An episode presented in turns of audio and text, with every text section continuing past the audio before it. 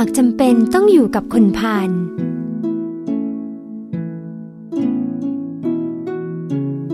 หลักสำคัญในการพัฒนาความดีในเบื้องต้น คือเรื่องการเลือกคบคน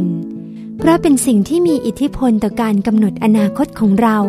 ให้รุ่งเรืองหรือร่วงโรยได้มากที่สุด เพราะการครบกับใคร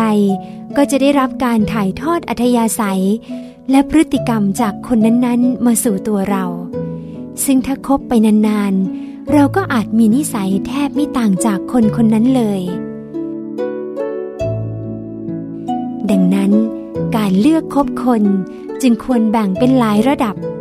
คือบางคนคบแบบสนิทได้ บางคนต้องคบห่างๆ และบางคนก็ไม่ควรครบเลย โดยเฉพาะคนที่มีจิตใจคุณมัวเป็นปกติ ซึ่งคนประเภทนี้เรียกกันว่า คนพาลเพราะความขุนมัวนี่เองจะทำให้เขามีความเห็นผิด ยึดถือค่านิยมผิดและมีวินิจฉัยเสีย เช่น ชอบดื่มเหล้าชอบเที่ยวกลางคืน ชอบทำในสิ่งที่ไม่ใช่ธุระ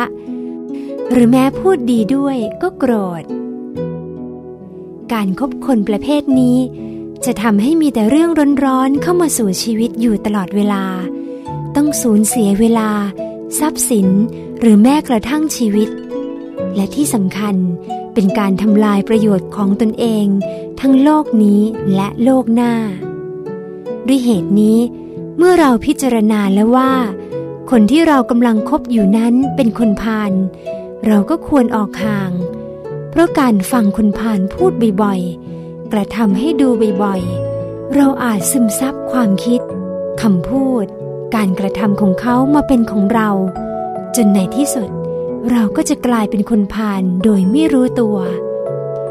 แต่ถ้าจำเป็นต้องอยู่กับคนพาลอย่างหลีกเลี่ยงไม่ได้